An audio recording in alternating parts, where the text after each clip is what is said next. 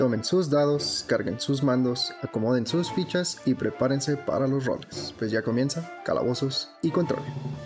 Bienvenidos amigos, amantes de los juegos, de video, de mesa, a este otro episodio más de su podcast favorito. Soy Carlos y me acompañan mis amigos. Saluden chicos. What up? Hello. Ho, ho, ho. Feliz pre-Navidad. Bueno, feliz pre-Navidad. Ah, sí. Hoy 23 de diciembre. Feliz pues, víspera de Navidad. Gracias. Hoy 23 de diciembre, pues estamos a un día de celebrar lo que es la víspera de Navidad, que los mexicanos, no sé si ustedes en sus países que nos escuchan, lo celebran la misma fecha, el 24 o hasta el 25. Independientemente de eso, pues feliz Navidad. Aquí es Navidad del 24. Sí. O cualquier otro evento, Hanukkah y esas, sí. Sí. Bueno, y pues espero que... nuestro meme de Isatroni, que sea casi Nochebuena no significa que sea Nochebuena. Es un memoazo que ponen todos los años en la página de Isatroni. Ah, sí. ¿Ah, sí? Ah, sí, ya me acordé. No manches, no me acordaste de esa pinche. Así es. No mames, está chida eso. Buena mamada, pero está chida. Así es. Ok, pues bueno, espero que estén listos para la comedera, que sí se va a armar chida. Está malitos, el brisque, el pavo, no sé, lo que sea que coman. Y bueno, al igual que Papá Noel, que siempre nos trae regalos, pues nosotros les vamos a traer a ustedes las noticias más importantes de esta semana. Díganme chicos, ¿qué me traen? Oh, güey, les traigo una noticia y también les traigo un regaño.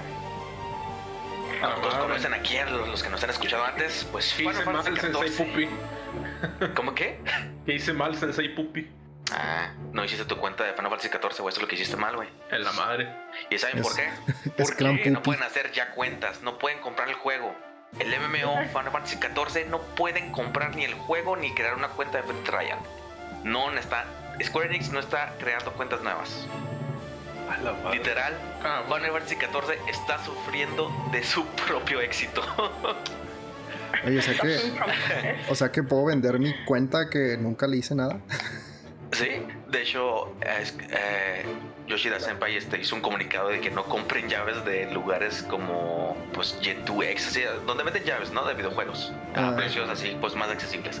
Que no los compren porque posiblemente no vayan a funcionar porque ahorita no están habilitando la creación de cuentas nuevas.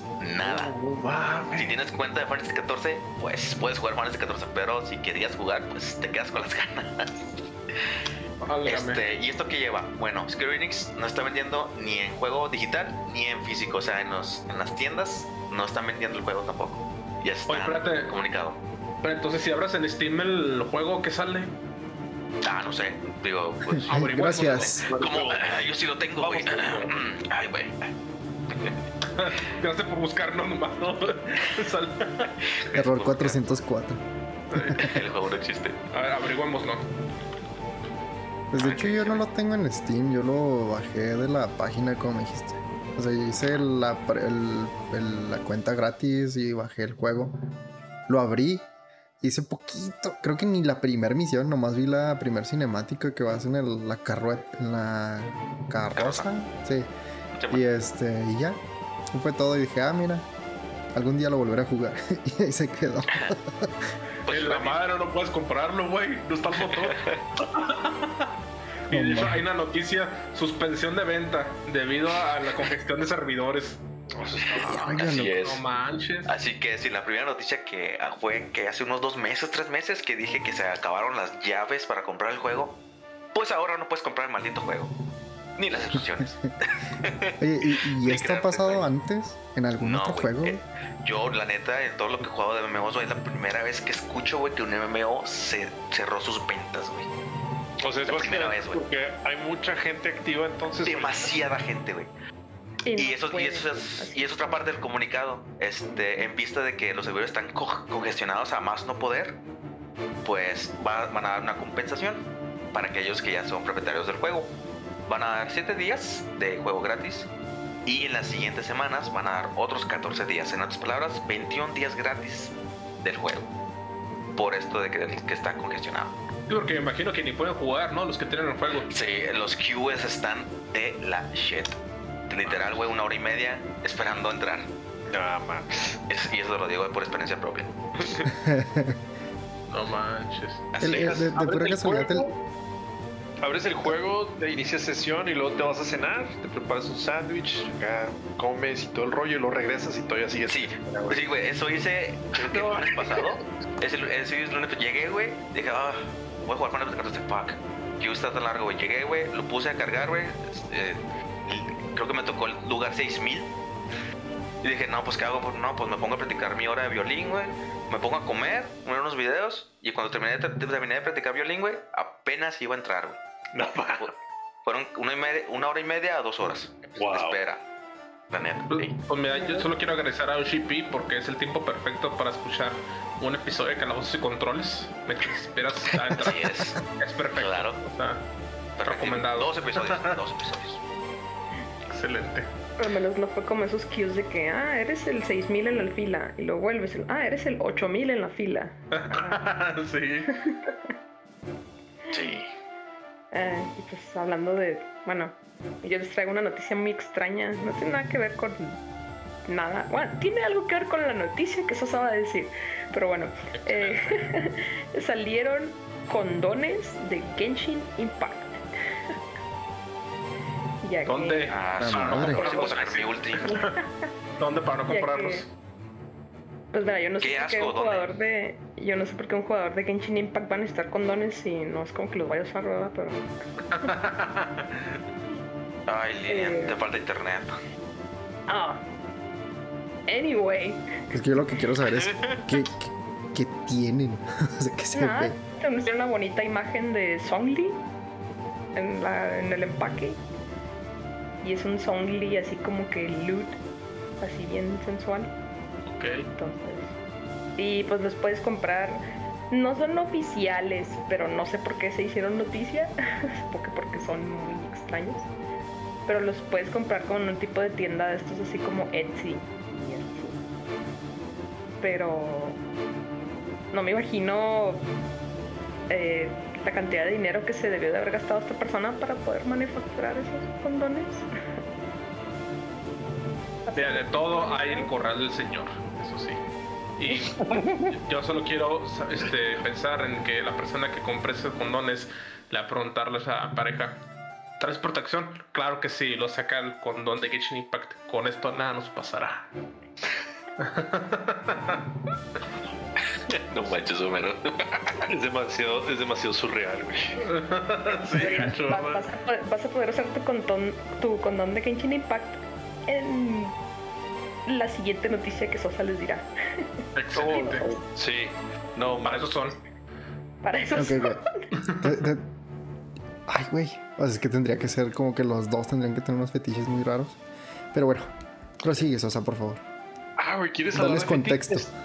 Perfecto, vamos a hablar de fetiches. Pues bueno, salió el recuento de la página porno más famosa, Pornhub, en la cual reveló en la categoría de videojuegos más buscados, pues todo lo que todo esto, ¿verdad? Entonces, les voy a contar, al menos, obviamente hay más juegos, pero les voy a contar los 10 más buscados en este 2021. ¿Va? Échale. Estoy listo. Número 10. Roblox. No mames. Roblox, güey.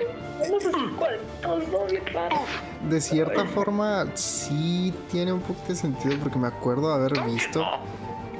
Yo recuerdo haber visto que había gente que se quejaba de Roblox por el hecho de que había servidores en donde estaban como modeados y donde podías tener estos encuentros un tanto subidos de tono, digamos, de una manera. Okay. Entonces quiero pensar que de ahí es como que del niño que ya le sabe mover, el adolescente, ¿sabes? Sí, como que, pues voy a ir a buscar escenas o no sé. Sí, extraño, ¿verdad? Bueno, vamos a decir que el siguiente es un poquito más entendible, güey. Apex Legends. Okay. Porque las heroínas las hacen muy cortosas. Pues, el robot de Lifeline. ¿Es lo que iba a decir? ¿El Revenant? No manches. Lo que iba a decir, güey. La muerte de ese güey también. Sí. Bueno, luego, ahora que estamos hablando de los condones, Genshin Impact. Sí, es el juego de las waifus, güey.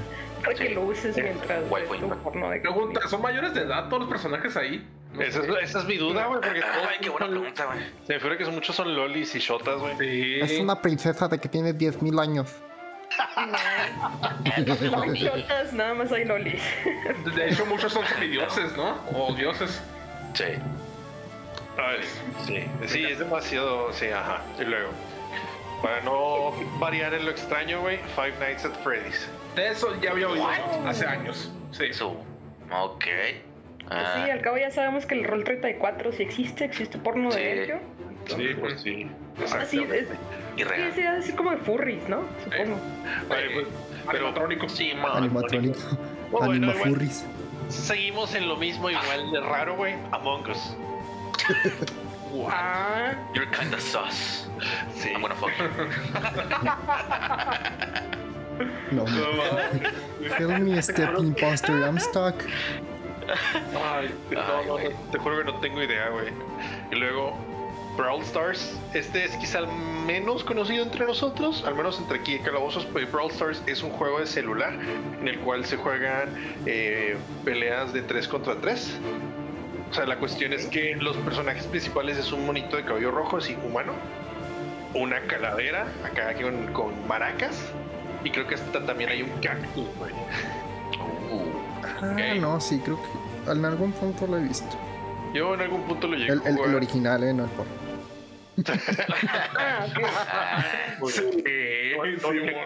Tío, pila salsa, güey. Que ya ese es, el Brawl Stars es el quinto, y la neta del cuarto en adelante, bueno, no te creas, sí me extraña uno, pero pues el que sí, la salsa. El cuarto es Pokémon.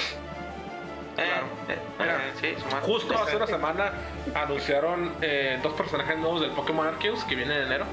Ajá. Y uno de ellos es una mujer. Y ya, por supuesto. Ya Twitter, el primero.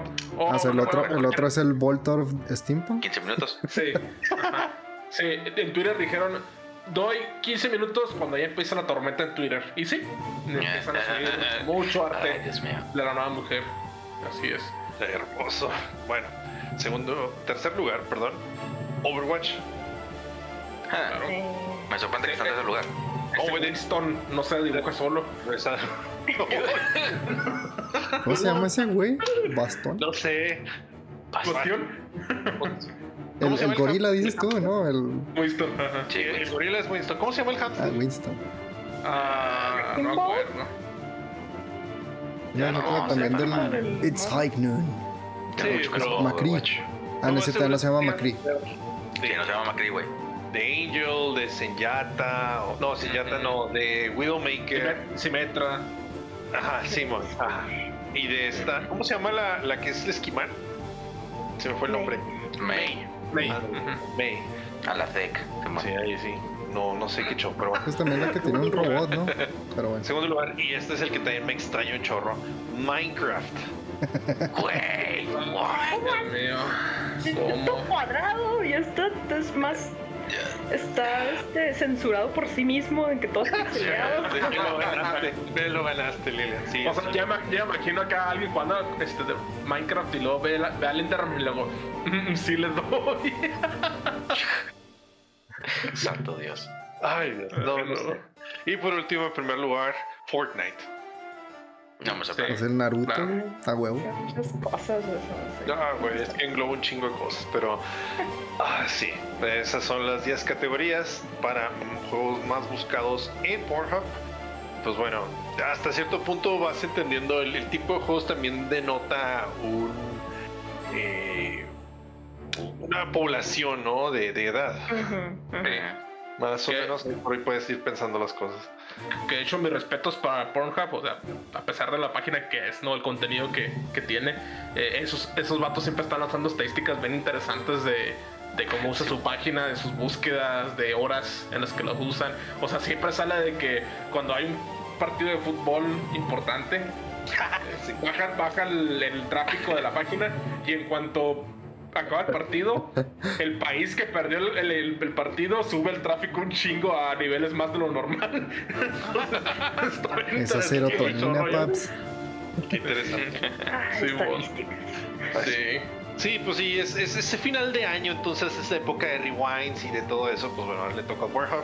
Y ahí está, en lo relacionado a la gamer, hay quien en las 10 categorías más buscadas, o los 10 videojuegos más buscados en dicha página. Algo que no me esperaba en este casi año que llevamos. Así es. Pero bueno.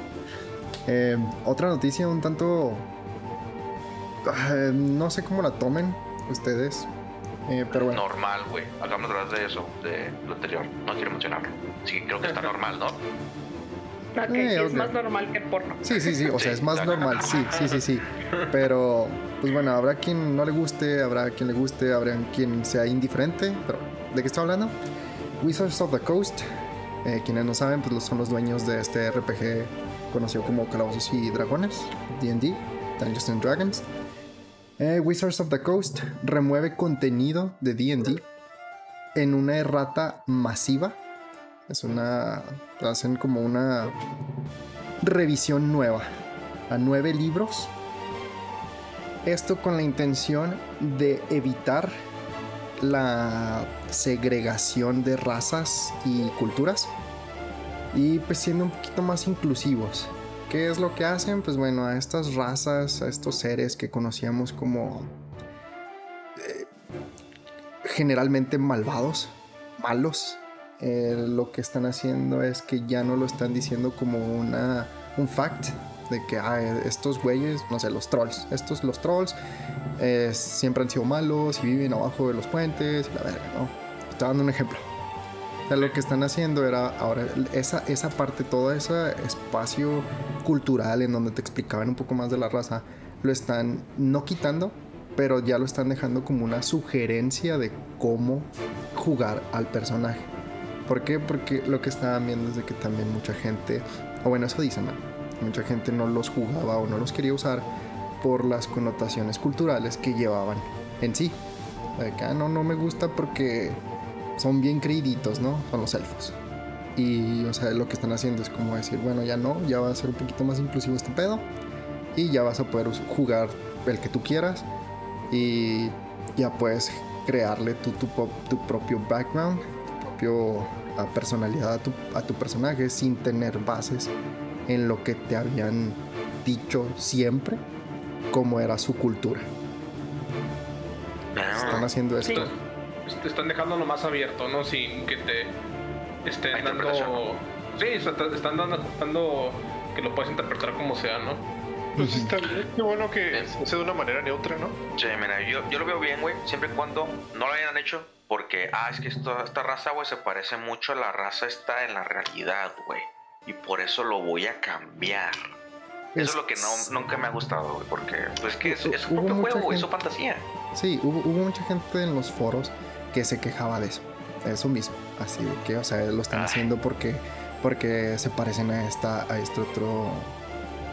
otra cultura amalgama, por así decirlo, de los humanos, y o sea, en cierta parte no sé, o sea, para mí se me hace bien, porque a fin de cuentas, pues, es tu juego, sí. Tú llévalo como tú quieras. Sí, exacto. Sí, sí. Pero es que tienes que también, o sea, como que notarlo en que en unas razas se ve bien y en otras quizá no tanto. O sea, más en razas que, por ejemplo, no tengan nada que ver con las personas de la vida real, así como ustedes los dicen, o sea, que lo hayan cambiado, como por ejemplo los Mind Flayers. El Mind Flayer es un güey acá que tiene cabeza de Cthulhu, así como de pulpo, o sea, es un monstruo. O sea, sí. Puedes decir, eso existe en la vida real. No es humano. Ajá. No es humano, pero esos güeyes siempre fueron de que un mind player siempre es malo. O sea, así es como se definía a la raza. O sea, esos güeyes siempre son malos. Y ya no es así. O sea, ya puede haber mind players buenos, ya pueden ser locales, o lo que sea. Ajá. O sea, eso es el cambio. Eso me hace bien. Sí, porque a lo mejor quiero, no sé, jugar un mind player, pero no soy malo, o sea, nomás... Quizás soy mierda, pero no soy malo. Así es. Bueno, amigos, ¿qué les parece esta pregunta que voy a hacer a continuación? ¿Qué me dirían si hemos llegado a un punto de la civilización humana en la cual la cuestión ya no es saber dónde puedo correr Doom, sino qué puede jugar Doom. Ah, ok. Siento que ya llegamos muy lejos y necesitamos regresar, pero estoy intrigado. Sí, güey, fuck back. Oye, es hermoso, güey. Te juro que esto me hizo la semana. Estaba botadísimo de la risa, güey, cuando lo vi. Y dije, oh, sí, esto tiene que ir directo a Calabozos y Controles. Pues bueno, gracias a un científico húngaro, ha podido adiestrar a ratas para que jueguen Doom. Ok, pregunta al millón. Bueno, no al millón. Pregunta ahí.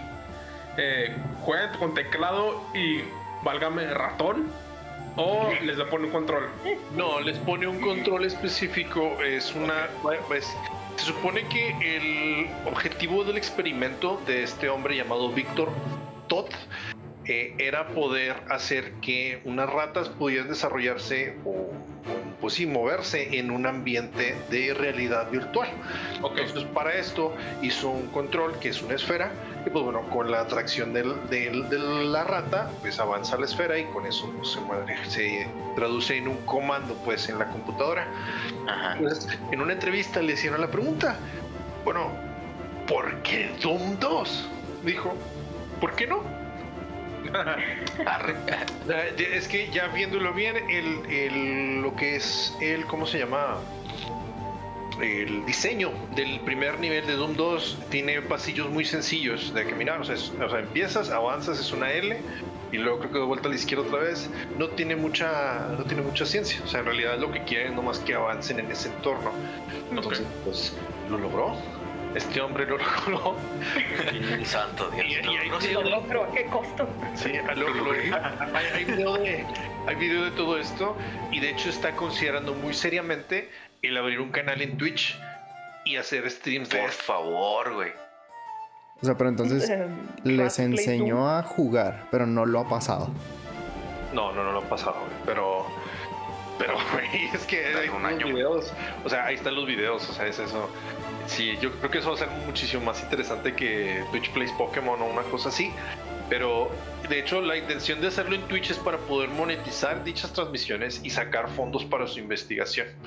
El problema, dice, lo único que dice es, el único problema es cuánto tiempo puede correr la rata, pues porque se cansa, ¿verdad? Pero, okay. Sí, pues hubo un tiempo uno parecido, ¿no? Era un pez que jugaba Pokémon. Sí. Y también había dos peces que estaban cada uno en su pecera que jugaban Street Fighter 2. Uno contra uno. Street Fighter, güey, también era, güey. Sí, güey. Entonces mira, no es algo raro. Sí, bendito sea Víctor Todd por andar avanzando... por andar aportando a la comunidad científica con tal aporte, ¿no? Con tal ciencia. Hey, sí, es bellísimo. Bendito sea, bellísimo. Bendito sea. Es. Bueno, pues otra noticia que será una noticia política, no lo sé. Bueno, pero hubo elecciones recientemente en Chile. Saludos a los que los escuchan de Chile, que son algunos, he visto las estadísticas. Sí, digo Chile. Gracias. Pues tuvieron elecciones nuevas y al parecer pues ganó una persona que se llama Gabriel Boric Font, me parece. Es un tipo de 35 años, millennial. Tú lo ves y parece un tipo que trabajaría en una barbería, ¿no? Acá de esos acá que te ofrecen cerveza y te cortan el pelo de los hombres y cosas así. Okay. ¡Qué macho! Pues al parecer el tipo, pues, como siendo millennial, pues es gamer. Sus favoritos es el GTA y el Age of Empires. Y al parecer también le gusta jugar Magic the Gathering. ¡A su madre! Y pues él dice que él tenía un mazo rompetierras, negro rojo. Y le gustaba coleccionar tierras no básicas y de goblins. Oh, qué nice. Interesante. Sí, la neta. Pero para que él diga específicamente que tenía esos mazos y así. Cuando le preguntaron, pues, es porque le sabe o lo google. Y le hicieron esta pregunta en Twitter, ¿no? Tiene su cuenta de Twitter ya oficial y ahí le están preguntando. Sí. Pues mira, ya llegamos a este punto, ¿no? De la humanidad. Estamos hablando mucho del mundo, pero de la humanidad, donde ya los líderes políticos, pues, es gente que creció con los videojuegos, con la cultura gamer, con la cultura geek. Entonces ya... Pues te diré que no tanto. O sea, esto lo menciono también porque es como que el primero, por así decirlo, porque no todas las naciones tienen presidentes tan jóvenes. Sí. Y, o sea, creo que es lo que, no entramos mucho en la política, pero muchísimos de nosotros es lo que nos gustaría ver, más personas que son como nosotros, que saben lo que nosotros hacemos, o sea, lo que está pasando y cosas así, y no güeyes acá de pinche, tiene 80 años el güey, o sea, no saben nada, así nada de lo que está pasando. Y así están todos los nudos viejillos ahí que manejan todos los países de todo el mundo. Abajo los viejillos. Sí. Ah, pero es que no, imagínate que estás acá en el GTA y luego el güey que no te deja avanzar en la misión es el presidente de Chile que te está mate y mate con su tanque. Y que el chileno en el tanque, güey. Sí. Pero sí, abajo, como dice Lili, abajo los viejitos que quieren gobernar un mundo en el cual crecieron y ya no existe. Ya es otro. Bueno, sí, pues, esperemos a ver que no por decir que es chavo y es millennial y gamer va a decir que va a ser chido. Vale, sí, exacto, sí. Pero, pues a ver. Sí, pero igual ahí se ganó ya el voto de muchos. O sea, por el simple hecho de que se ve reflejado con la comunidad. Así es. Y bueno, pasando a noticias un poco más sencillas, digamos, o de esas rutinas, ya saben, ¿no? El port o el juego mal optimizado de la semana o del mes. ¿Cuál de todos? Pues ya estábamos hablando hace unos cuantos episodios, hace uno o dos, creo. No, del pasado, de Game Awards. Del port de Final Fantasy VII Remake para PC, exclusivo para Epic Games. Pues ahora hay reportes de que está muy mal optimizado. Estos reportes vienen de mucha gente, muchos creadores de contenido de YouTube, pues famosos o relevantes, ¿no? Pero uno de los donde viene más la información es de la página, o bueno, también se encarga de YouTube, Digital Foundry.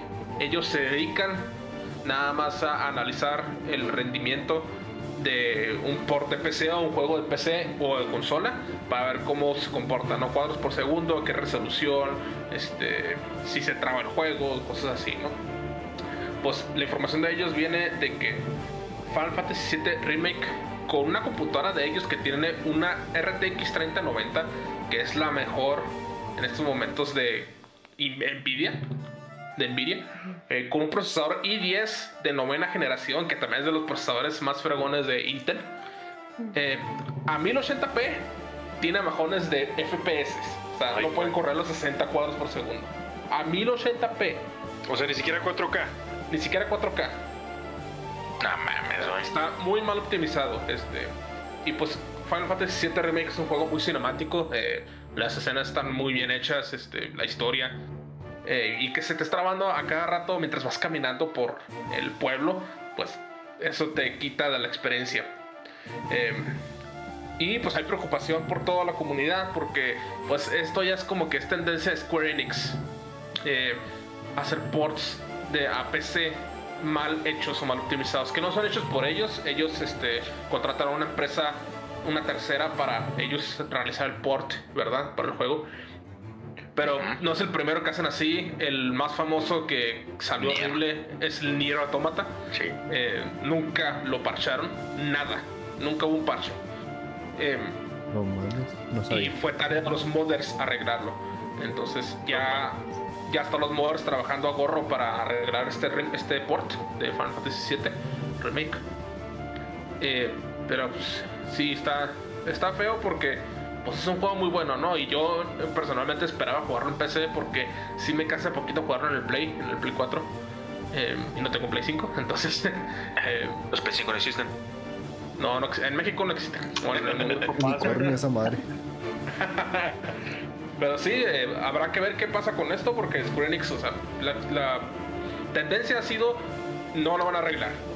Y menos en estas épocas dicembrinas. Sí.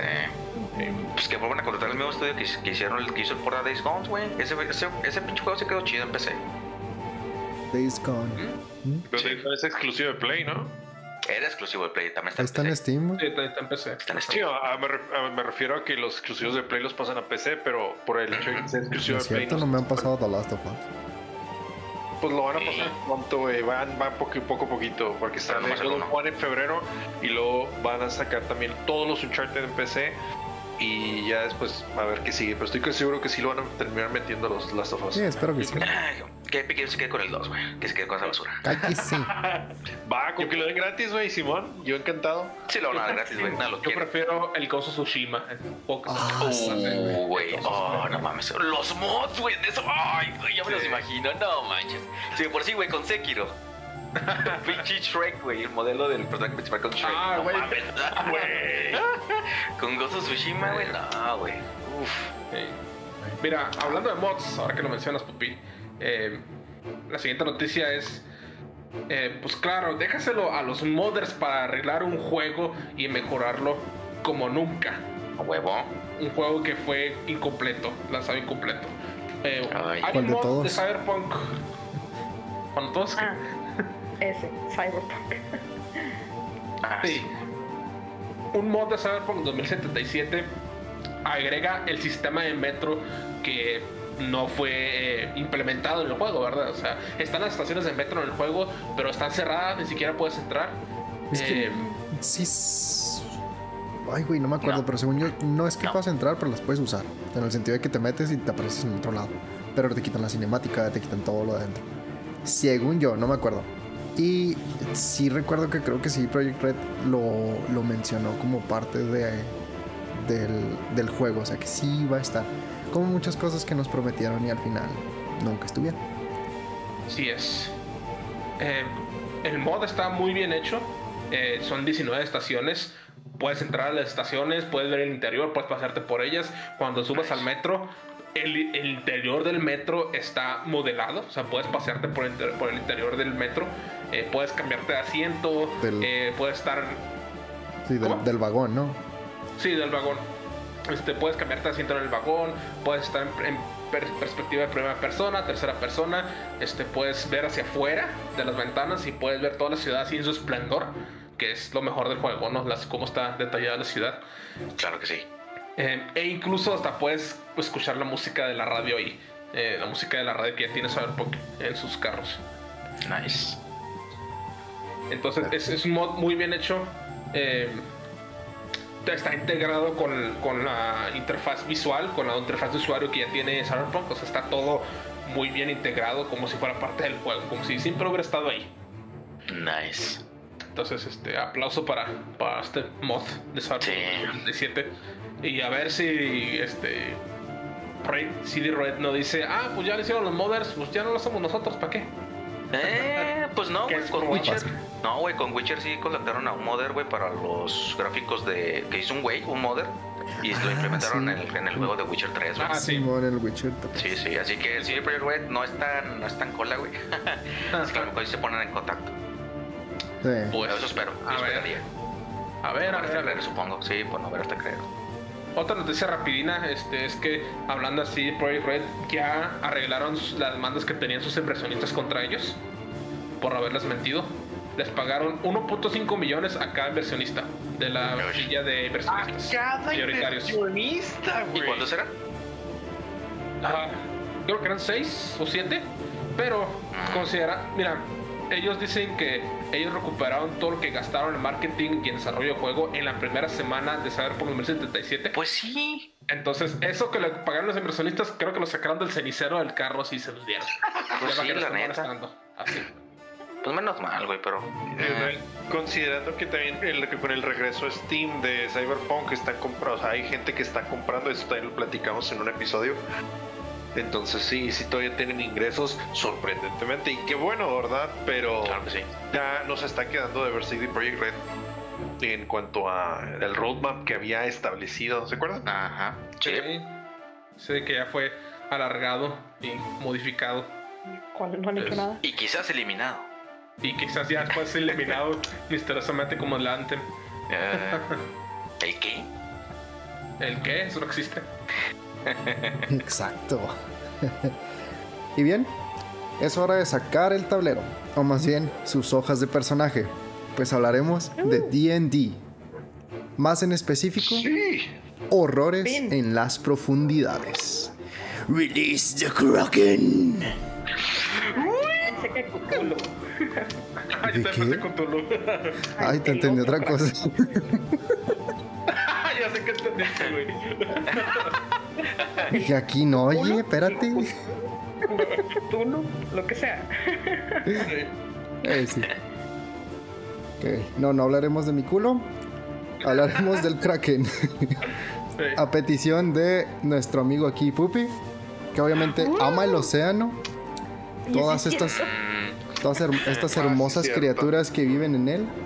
Pues bien, hablaremos de una criatura que le gusta abrazar barcos y jugar con ballenas en su tiempo libre. Qué cariñoso, güey. Abrazar barcos, güey. ¿Conocen acerca del Kraken? ¿Cómo que si no? Creo que es un calamar gigante, ¿no? El del D&D no, pero un Kraken es un calamar gigante. Sí, el folclore, pues. Sí, sí, la historia del Kraken es así a grandes rasgos. Es un monstruo gigante con apariencia de un cefalópodo que viene del folclore escandinavo. ¡Ulala, señor francés! Cefalópodo. O sea, pulpos, ¿es mitología? ¿El Kraken es de mitología vikinga? Sí. Wow. Entonces, de acuerdo a las sagas nórdicas. ¿Es que era griega esa madre? Esa madre es griega. No. Sí. No. Ahorita te punqueo. Voy a buscar. Bueno, de acuerdo a las sagas nórdicas, el Kraken aterroriza marineros en las costas de Noruega y Groenlandia.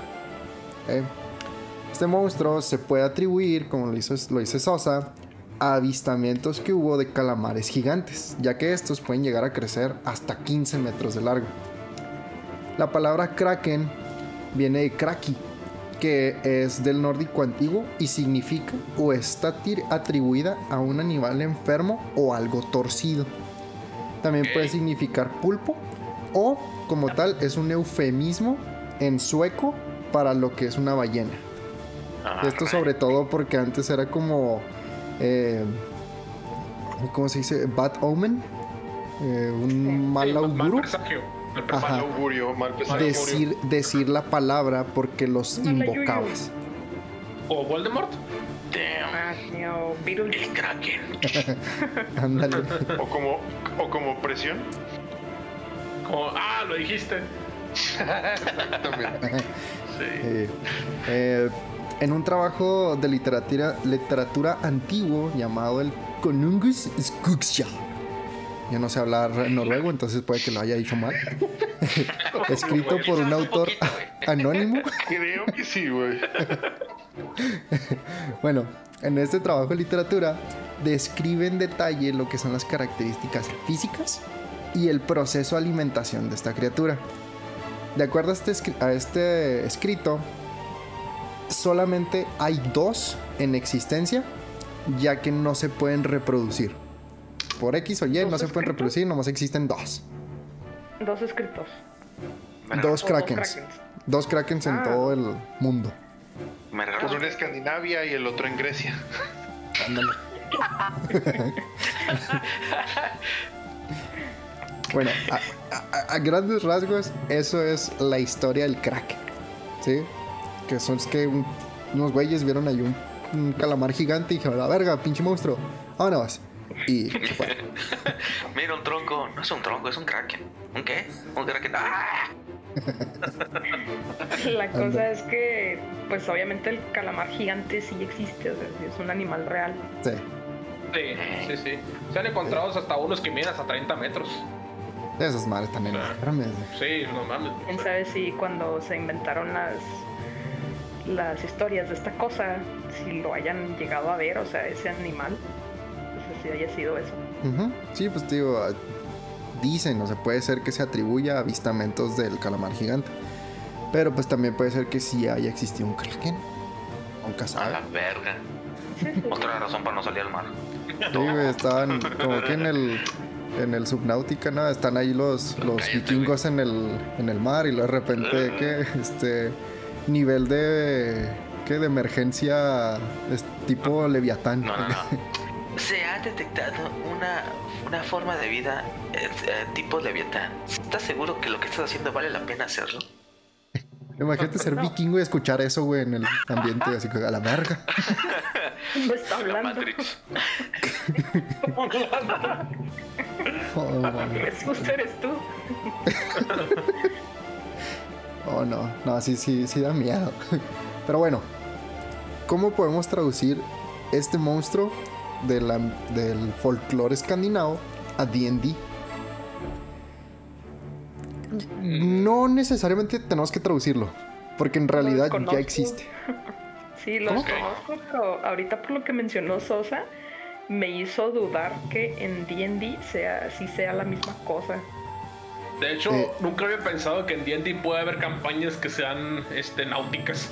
Sí, las hay, güey. Sí, de hecho hay varias. Sí. Y que fue hace, no me acuerdo si fue el año pasado o el año antepasado, salió un libro, un módulo que se llama Ghosts of Saltmarsh, fantasmas de sal. Salió uno de League of Legends.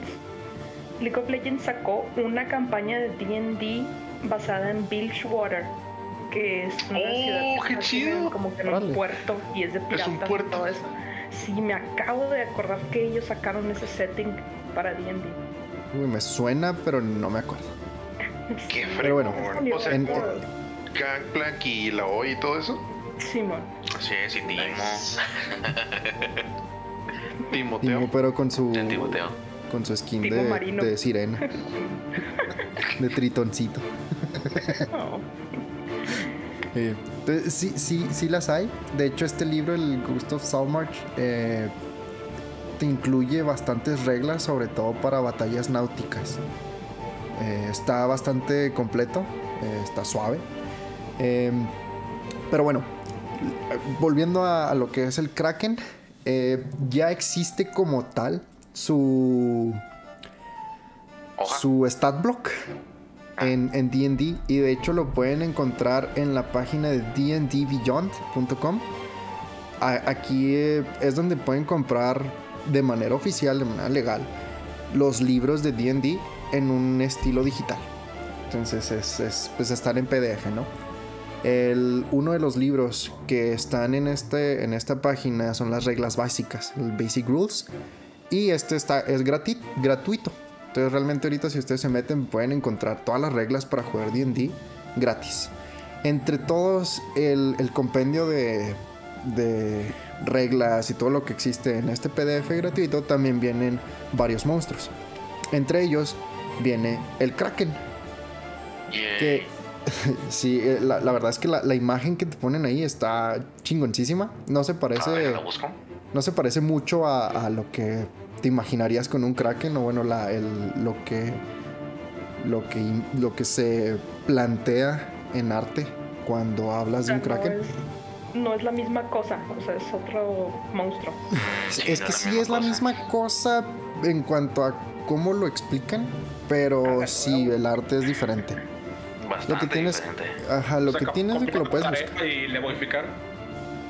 Ándale, le copió la tarea. Es ahora sí que el Kraken de Wii. Así que ya voy a dejar de decir eso. Ok, ¿qué es el Kraken? Es una monstruosidad de clase titán. Sí. Búsquenlo. Igual aquí les vamos a poner una imagen, si es que sí me acuerdo. Entonces es una monstruosidad de clase titán, que en D&D es la clase más grande. Se maneja por tamaños, desde Tiny, Small, Medium, Large, no me acuerdo cuál es el otro, y el último viene siendo el Gargantuan, que viene siendo Alto y 20, ¿no? ¿Cómo? Alto y 20. Ándale, este vendría siendo el 20.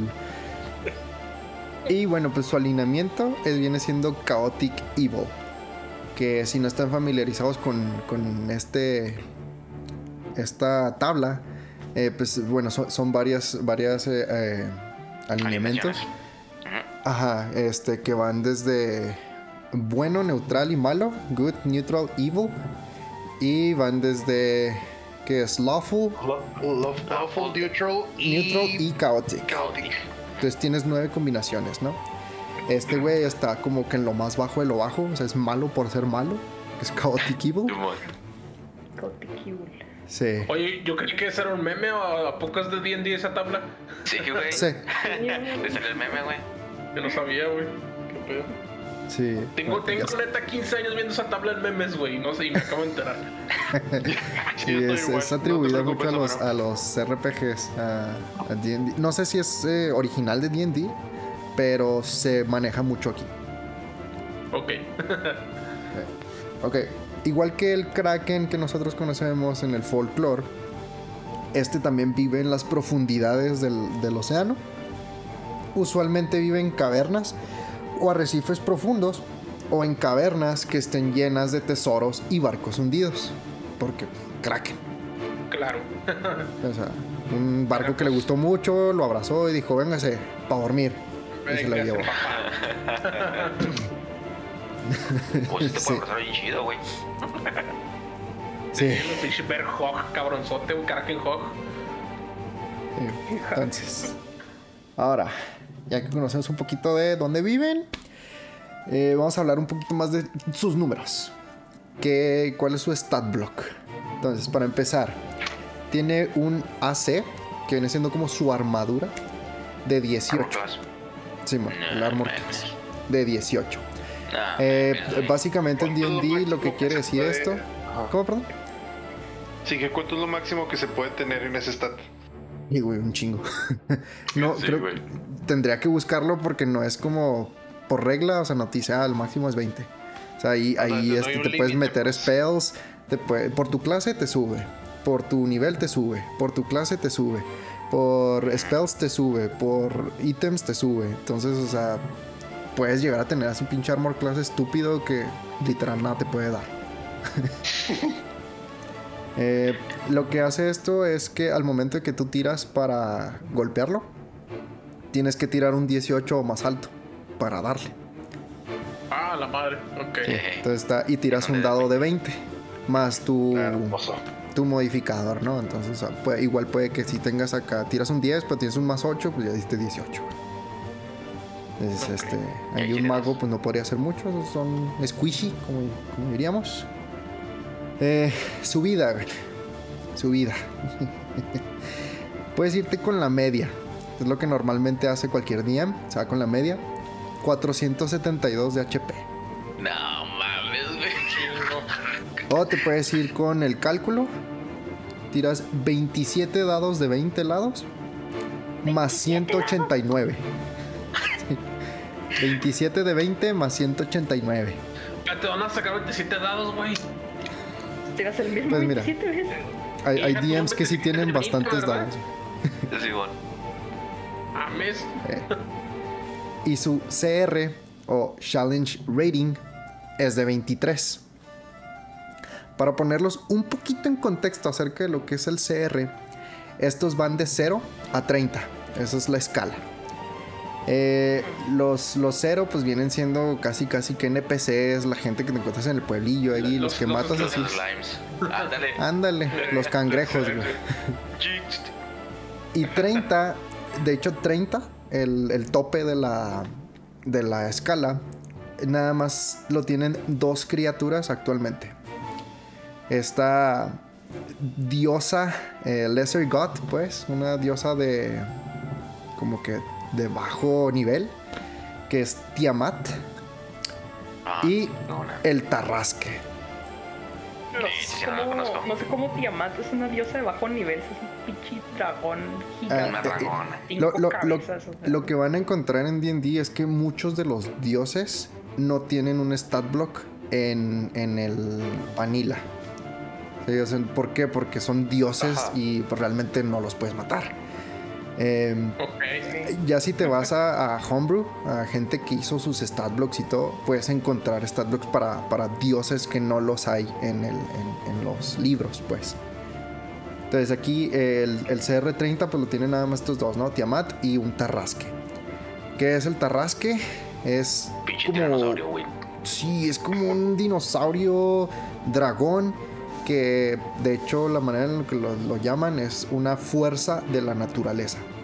Solamente existe uno en todo el mundo de D&D y no lo puedes matar. Bueno, en la quinta edición no lo puedes matar. En ediciones anteriores tenías que bajarlo a menos 30 de vida y luego usar un wish spell, que el wish viene siendo un spell de noveno nivel, o sea, el nivel más alto, y tienes que desear que el Tarrasque se muera. Si no, este simplemente se va a regenerar y va a volver. Entonces aquí es donde rezarle a Dios, y esto sí funciona, güey, que alguien se muera, güey. Suena al final de Earthbound, sin spoilers. Ok. Perro. Entonces, o sea, desde ahí dices tú... sí, desde ahí ya más o menos en un contexto, este güey, el Kraken, está en el 23, en ese rango. Está altito, pero lo puedes matar al parecer. Simón. Más o menos, ¿cuánto creen ustedes que... ¿cuántos niveles o cuánto... un party de qué nivel creen que lo pueda matar? No sé, 50 personas de nivel 10, 15... Sí, me gusta de perdida para que seas nivel 10, güey. Tienes que ser nivel 10 para poder enfrentar y hacerle cosquillas, güey. Ok. Igual tengo una calculadora que te ayuda a más o menos entender cuánto es lo que necesitas en una party para matar ciertos enemigos. Esto es más que nada para hacer tus encounters. Me fui yo con el nivel 20. O sea, los calculé y dije, vámonos a nivel 20. ¿Cuánta gente necesitas? Y hay 4 niveles. ¿Personajes en nivel 20? ¿Cómo? ¿Personajes en nivel 20? Sí, personajes en nivel 20. Que en D&D viene siendo ya el nivel más alto. Ya eres Dios. Se categoriza en 4 dificultades. Lo que viene siendo mortal, difícil, medio y fácil. Para que tu encounter con un Kraken, sea mortal, pero tengas oportunidad de matarlo, necesitas 4 personajes nivel 20. A la madre, güey. Para que sea un encounter difícil, 6 personas nivel 20. No mames. Para que sea medio, 9 personas nivel 20. Y para que sea así fácil, papita, chingue su madre, aquí mismo mientras me tomo mi café, 18 personas nivel 20. O sea, ya está, güey, no mames. Eso ya es un raid, ¿no? O sea, de un pinche auditorio. No tengo tantos amigos. Una sala de cine jugando D&D, güey, siempre. Sí, no mames. Que dato curioso. Necesitas... Hay una criatura que existe en el abismo. No, perdón. Me parece que es del infierno. Es una criatura infernal, por así decirlo. Se llama la gallina abisal. No sé por qué es del abismo, si está en el infierno, ¿verdad? Pero no me pregunten eso. Gallina, no es como un vato. El caso es que es una gallina. Es una pinche cosa. Tiene un CR de... si no mal recuerdo es medio, o sea, 0.5. Necesitas 1000 gallinas abisales para poder matar un Kraken. 1000 gallinas. Esto es como esos memes de que ¿cuánto? ¿Qué crees que ganen? 5 gallinas o un tiranosaurio Rex y esas mamadas. Pues mira, yo solo voy a decir, güey, que si metes la campaña a las gallinas de Zelda, a los cucos, sabes que se lo chingan. Oh, sí, bueno. Esos son inmortales, güey. Pero sí. Ok.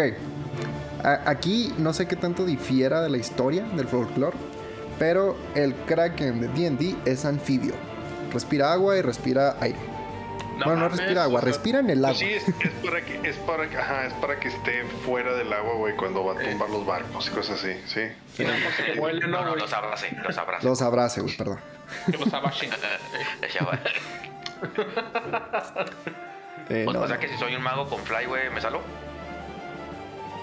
Ay, güey. Sí, no. ¿No avienta cosas? Ah, sí. Ay, fuck. Sí avienta cosas y tiene demonios. Un alcance mamón. Pero bueno, ahorita llegamos a eso. Ok, primero, efectos regionales. Varias criaturas del mundo de D&D, cuando llegan a ser como estilo legendarias, por así decirlo, ¿no? Ya mamonas, tienen estos efectos regionales. ¿Qué es? Pues ya que alteran el donde viven. El más común vienen siendo los dragones. Los dragones, pues dependiendo del color que sean, es la región en donde habitan. Y también es los tipos de efectos que tienen en el alrededor de su guarida. Entonces, el Kraken puede alterar el clima en un radio de 6 millas. En un radio de 6 millas, todo lo que hay alrededor de donde está el Kraken va a pasar esto. Que es, hay elementales del agua que no pueden dejar el agua y tienen una inteligencia y carisma de 1. El rango es de 1 a 20, pues estos tienen 1. Entonces realmente son estúpidos y no tienen carisma. Y todas las criaturas acuáticas con una inteligencia de 2 o menor van a estar controladas por el Kraken y son agresivas con cualquier intruso.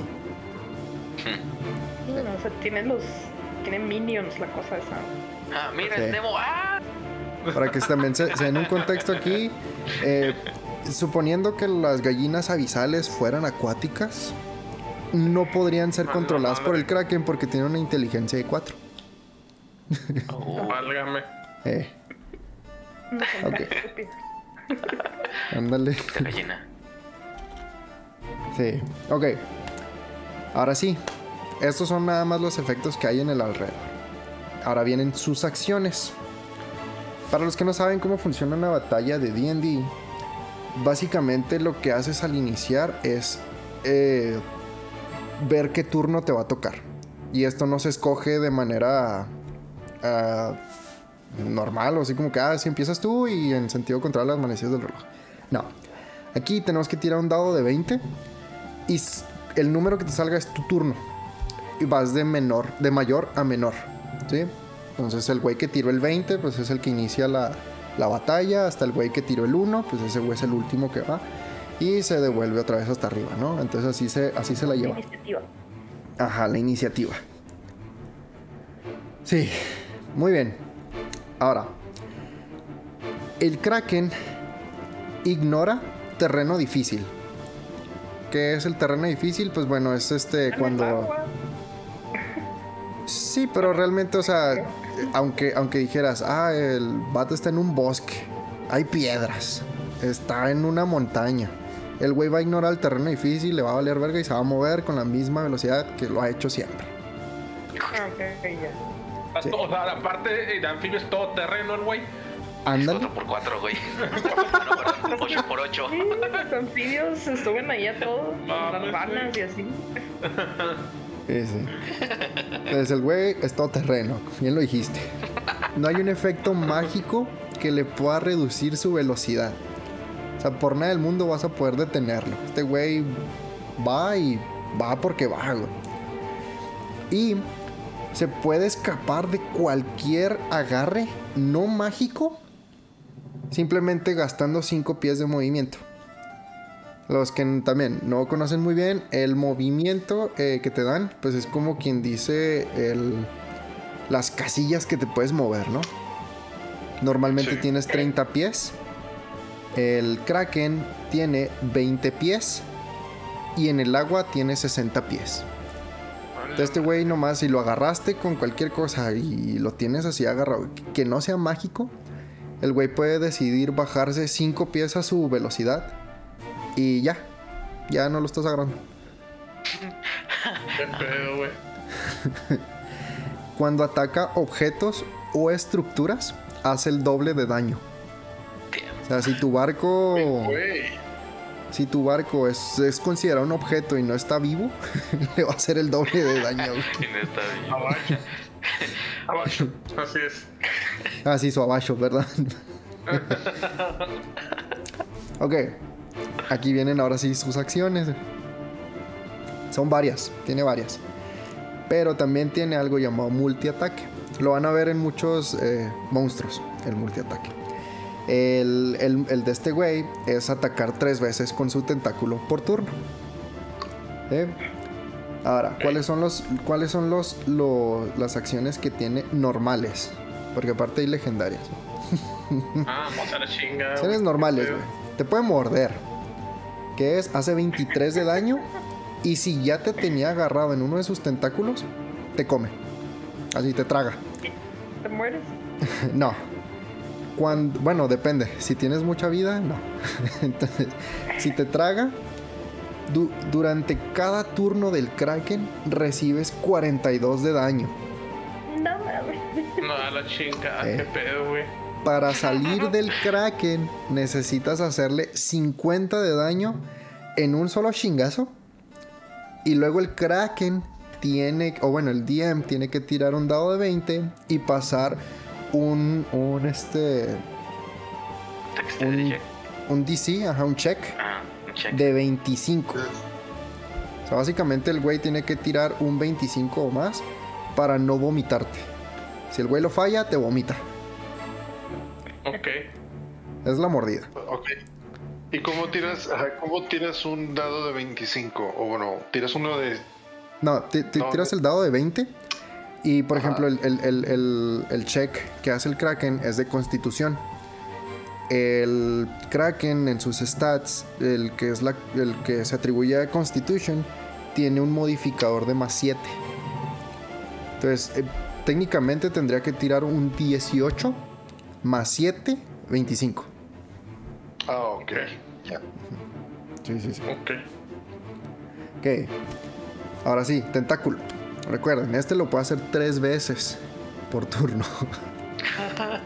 ¿Qué es? Pues bueno, te hace 20 de daño y el enemigo es agarrado, lo atrapa. El Kraken tiene 10 tentáculos. Entonces con cada uno de esos tentáculos puede amarrar a un oponente. Entonces este güey puede agarrar 10 güeyes. Obviamente no serían en un turno, se tendría que hacerlo en 4. ¿Sí? Suponiendo que hace 3 por turno. Ok. Te lo puede agarrar. Ahora viene el lanzamiento. A este güey le gusta hacer lanzamiento de bala, pero con güeyes, con aventureros. Si una criatura está siendo agarrada por el Kraken, este lo puede aventar hasta 60 pies en una dirección aleatoria.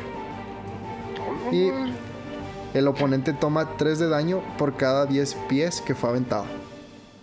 No es tanto, pero igual y sí duele. Imagino, el equipo roca ha sido vencido otra vez. Ándale. Con el Kraken Chu. Ándale. También, si este güey le avienta una criatura a otra criatura, los dos toman el daño. Ok. Muy bien. Ahora viene la tormenta. Este güey puede crear 3 rayos mágicos, cada uno para atacar a una criatura diferente que el Kraken vea en un rango de 120 pies. Tienes que pasar un check para esquivarlo, por así decirlo, que es con destreza. Tomas 22 de daño si lo fallas, o la mitad si es que lo pasas. Entonces este güey, de todas maneras, aunque lo falle, te va a dar. No hay manera de que puedas esquivar algún golpe de este güey, básicamente. Ahora viene lo chida. Acciones legendarias. Así es, también tiene acciones legendarias. ¿Qué es esto? Pues bueno, básicamente cuando tu DM te quiere matar, güey. Porque más que nada, ¿qué haces aquí, güey? ¿Qué haces peleando contra un kraken, güey? El encuentro no era para que pelearas, era para que corrieras, para que escaparas, para que te fueras la verga de ahí. Pero bueno, ahí estabas queriendo sobrevivir, queriendo matarlo. Ahí te va, güey. Tiene tres acciones que puede gastar. Cada una te cuesta, dependiendo, ¿verdad? Te puede costar una acción, te puede costar dos o te puede costar tres. Se regeneran estos puntos, por así decirlo, al inicio del turno del Kraken. Y pues estas acciones las puede hacer durante cualquier parte de la pelea, no necesariamente en su turno. Te puede hacer un ataque con tentáculos o te puede aventar. Eso cuesta una acción, o sea que lo puede hacer tres veces, como quien dice. Puede hacer la tormenta, esa cuesta dos acciones. O el vato puede hacer una nube de tinta, esta cuesta tres acciones. Esta básicamente es, si está debajo del agua, el Kraken puede hacer una nube de tinta en un rango de 60 pies. Y el área está oscura para todas las criaturas excepto el Kraken. Ahora, toda criatura que esté dentro de esta nube al final de su turno deberá pasar un check de constitución de 23, tomando 16 de daño por veneno en un save fallido, o la mitad si es que lo pasa. La nube puede ser dispersada por fuertes corrientes o si llegan hasta el final del siguiente turno del Kraken. Si es que llegan, no mames. Si es que llegan. O sea, aquí, o sea, si es que llegaste hasta este punto, güey, y sobreviviste, yo te recomendaría que corras o nades. Y lejos, güey. Ahora, ya hablamos de las acciones legendarias. Pues, ¿qué creen? Como también es algo pinche animalote, monstruote, tiene acciones de guarida. Esto es cuando lo atacas en su hábitat, básicamente. Tiene ventaja de casa también. Ajá, ándale. Y es, ¿por qué? Porque de nuevo, ¿qué estás haciendo peleando con un kraken, güey? O sea, no mames. Es que es bonito. Y lo quiero matar. Lo quieres abrazar. Porque dijeron, come on, be bro. Y al final murieron. No, no, no, no. Ok. Las acciones de guarida también la van a ver en muchos monstruos. Siempre tienen ya una iniciativa puesta. O sea, no le tienes que... Estas acciones no se toman durante cualquier turno, no se toman en el turno del Kraken. Las acciones de guarida siempre tienen la iniciativa 20. Es decir, que siempre es lo primero que pasa. Si llegases a empatar, o sea, si un jugador llegó a tirar un 20, entonces las acciones de guarida van después de ese güey. Pierde los empates, básicamente. Pero igual, no mames, es un 20. El Kraken puede hacer una acción de su entorno cuando lleguen a la iniciativa 20, al turno de este güey. Bueno, de la guarida. Son tres acciones las que puede hacer. Fuertes corrientes que empujan a todas las criaturas 60 pies lejos del Kraken. Tienen que pasar un check de 23 de fuerza. Si lo pasan, nomás los avienta 10 pies. Porque esto es obviamente si ya van a matar al Kraken, este güey va a intentar alejarlos. ¿Sí? Okay. O si tal le tiene un chingo de vida y los aventó, aprovechen y váyanse a la verga. Por favor. Yo creo que ya estamos aquí, ya intentamos todo, pues, ¿para qué nos vamos, hombre? Igual puedes hacer otro personaje. Invertir todo un año y medio para subir al nivel 20, o sea, no pasa nada, güey. ¿Qué más? Todas las criaturas en el agua, a menos de 60 pies del Kraken, se vuelven vulnerables a los rayos hasta la siguiente iniciativa 20. ¿Qué quiere decir esto? Si tú eras inmune, tenías algo, cualquier cosa que te hacía inmune a la electricidad, aquí ya valiste verga. Ya no, ya eres vulnerable, güey. Ya sí o sí te van a dar. ¿Cuál es la otra acción? Esta es la chida. el agua que está en la guarida del Kraken se vuelve eléctrica, se carga eléctricamente. Todas las criaturas que estén en un rango de 120 pies deben pasar un check de constitución de 23. Toman 10 de daño si lo fallan y la mitad si lo pasan. 120 pies, güey. Me da un chorro de risa el constitución de 23 porque me acuerdo de mi personaje que tenía menos uno de constitución. O sea que no, ni de plano puedes. Así es. Sí, está pesadito.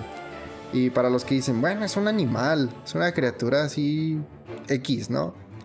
Pues déjenme les digo que lo que más destaca son sus stats, entre ellos la inteligencia y la fuerza. Tiene fuerza de 30. O sea, tiene un modificador de más 10 en fuerza. Damn. Normalmente llegan hasta 20 cuando es como que normalito, pero igual lo puedes subir, ¿verdad? Tiene una inteligencia de 22. Este güey probablemente es más inteligente que todos nosotros juntos. A ver. Sí. Está así como multiversos de nosotros. Estamos aquí peleando con él. Yo creo que sí es más inteligente que nosotros. Es su guarida. Sí. Y bueno, pues ese es el Kraken. Lo abarcamos rápido. Básicamente es eso, es un monstruo que te quiere matar sí o sí, es más inteligente que tú, está bien mamón, te pega aunque no te pegue y te mata sí o sí, güey. Y te puede pelear contigo en cualquier lado, sea tierra, sea aire, sea fuego. El vato es pinche todoterreno, como le dijo Homero. 8x8.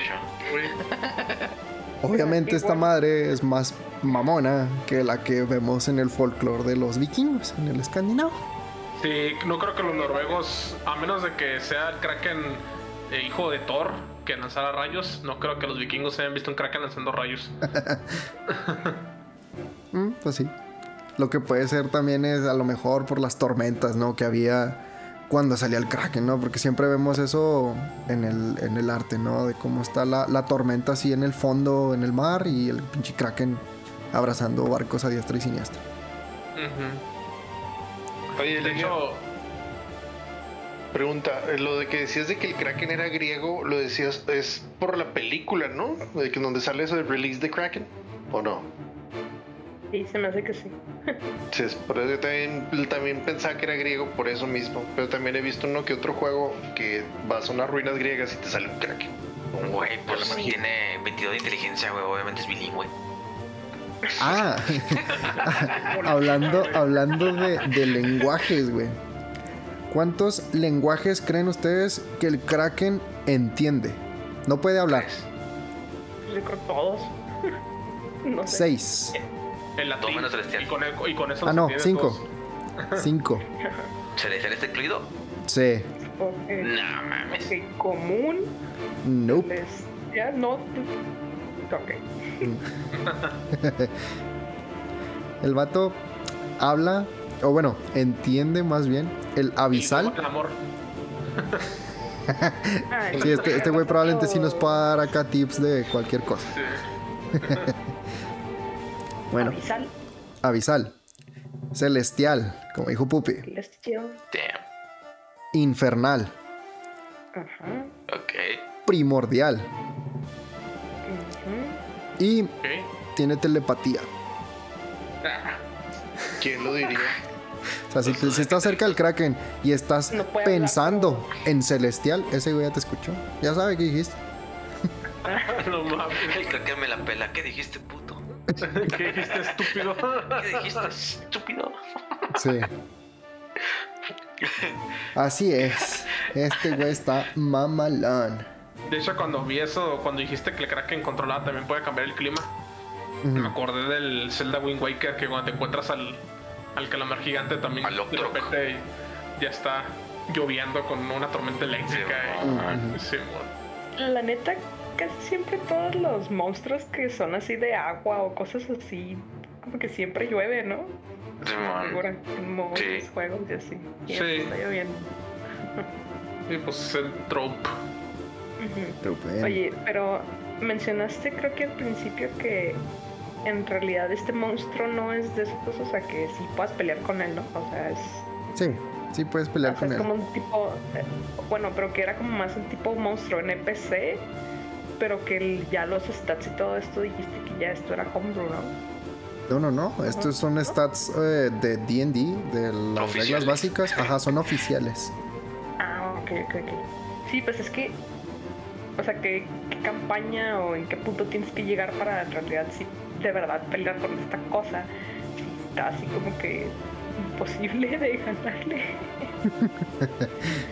¿Con un deseo no podrías? ¿Cómo? ¿Con un deseo no podrías? Sí, hay muchos spells y cosas que te pueden ayudar. O sea, realmente esto es... La calculadora nomás te dice más o menos en base al XP, a la experiencia que te pide el Kraken. En este caso te da 50,000 de experiencia. Por eso es que es un CR23.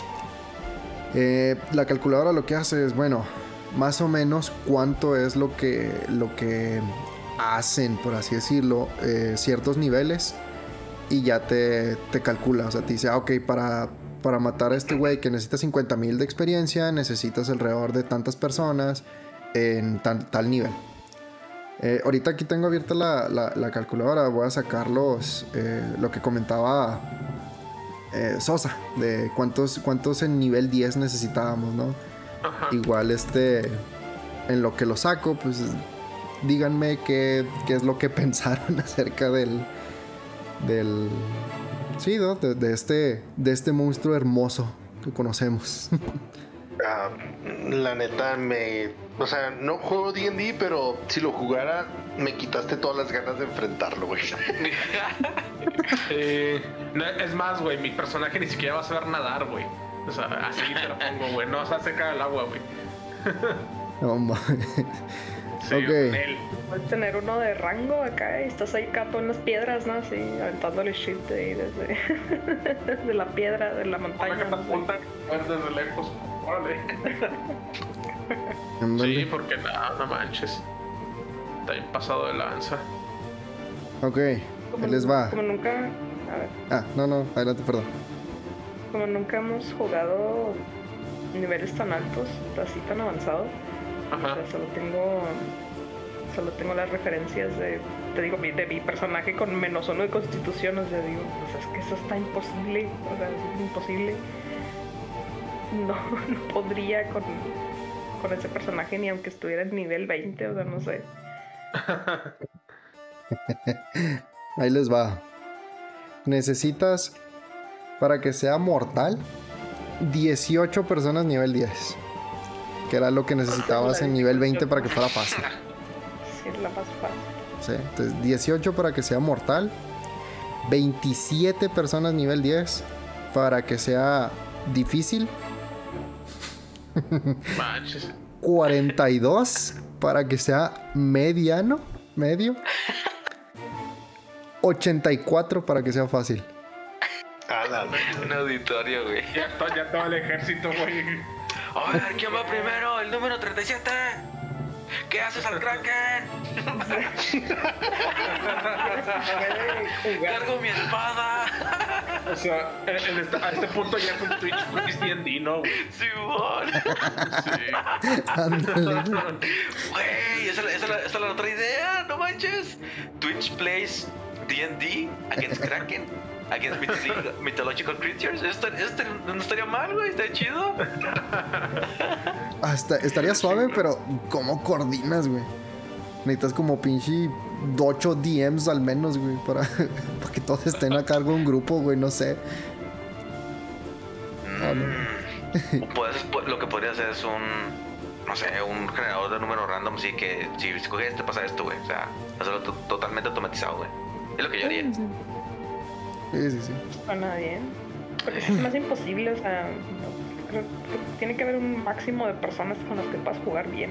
O sea, sí, pues sí. La mesa, o sea, por si ya, no sé, 8, 10 personas, se me hace que es demasiado. Así nomás sí. para que se junten para jugar.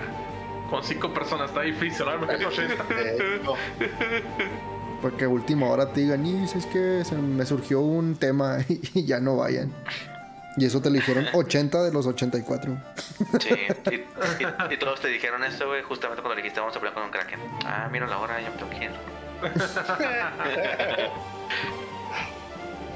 Así es. ¿Opiniones? ¿Comentarios? Por eso lo tengo miedo al lago, güey. ¿No hay una criatura que sea similar al Leviatán, güey? Cabrón. Pues es que el Leviatán, bueno... es un crack, ¿no? Resquineado. Sí, iba a decir eso. Es como parecido, pero el Leviatán es así como una tipo... No se conozcan las barracudas. No, es como una barracuda.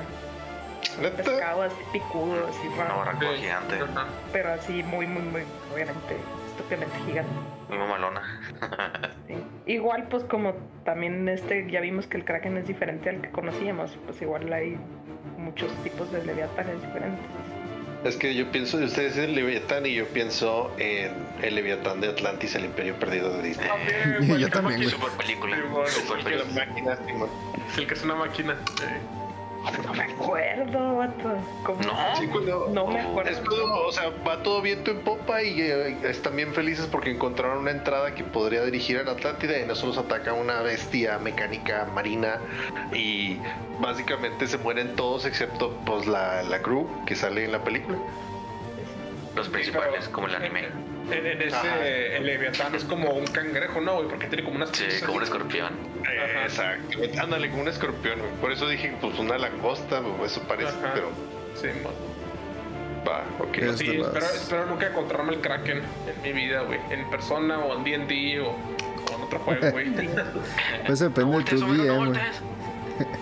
Y que tanto odia a la party, güey, como para matarlos. Bienvenidos a nivel 1. Va, voltea a la derecha y está un kraken. Y a la izquierda, un Tiamat. ¿A quién le va? Pues mira, ya sabemos que lo único que necesitamos para derrotarlo son unos cucos. Muchos cucos. Vayan al infierno, consíganse 1000 gallinas abisales. Y ya, se los avientan al kraken. El side quest, o sea. Pelada. Así. Le dedicas todo un año a ir consiguiendo gallinas abisales, güey, y luego ya en año nuevo, en fin de año, te enfrentas al kraken. Con un ejército de gallinas abisales. Exacto. Haces un negocio, se venden gallinas abisales para krakens. Todas las sesiones acá, güey, ¿cuántas gallinas llevamos? No, pues es que llevamos 320. Güey, nos faltó una, no. Nos mataste a todos. Los 999 gallinas ahí ya. Se quedó un picotazo de morir, güey. De esa gallina que faltó. Y te mata antes de que llegue siquiera al crack. No, eso es demasiado triste, güey. Sí, güey. En fin, amigos, muchísimas gracias por haber escuchado el podcast. No se olviden de seguirnos en nuestras redes sociales como Calabozos y Controles en Facebook y Instagram, y Calabozo Podcast en Twitter. También estamos en YouTube, por supuesto, donde subimos los episodios del podcast semanalmente a 7 de la mañana, hora de Ciudad de México. Y pues estamos en toda plataforma de audio y en YouTube, donde gusten vernos, escucharnos. Estaremos eternamente agradecidos. Muchas gracias a todas las personas que interactúan con nosotros también, pues, en las redes sociales. Tenemos, como lo digo recientemente, proyectos en puerta o proyectos en incubación, entonces estén pendientes de las redes sociales para poder saber de lo más pronto posible de qué es lo que vamos a estar teniendo a futuro. Se nos viene un año nuevo y pues bueno, tenemos cosas nuevas ahí que ofrecer. Entonces, si llegan a este punto... Oh, sí, cierto, feliz Navidad. Bueno, dentro de 2 días, feliz Navidad. Sí, y si no celebran Navidad, feliz lo que sea que celebren. Hanukkah, Krampus, Saturnalia, Halloween 2. Vacaciones. Vacaciones también. Si es válido. No, perfecto. Pues sí, espero que pasen una buena festividad junto con sus seres queridos. Bueno, sin nada más que decir por el momento, y si llegaron hasta este punto del podcast, muchísimas gracias por habernos escuchado. Tengan muy buenos días, muy buenas tardes y muy buenas noches, pero sobre todo tengan muy feliz Navidad y nunca dejen de jugar. Nos vemos en el próximo nivel. Nos vemos. Hasta luego, no vayan a ver abierto.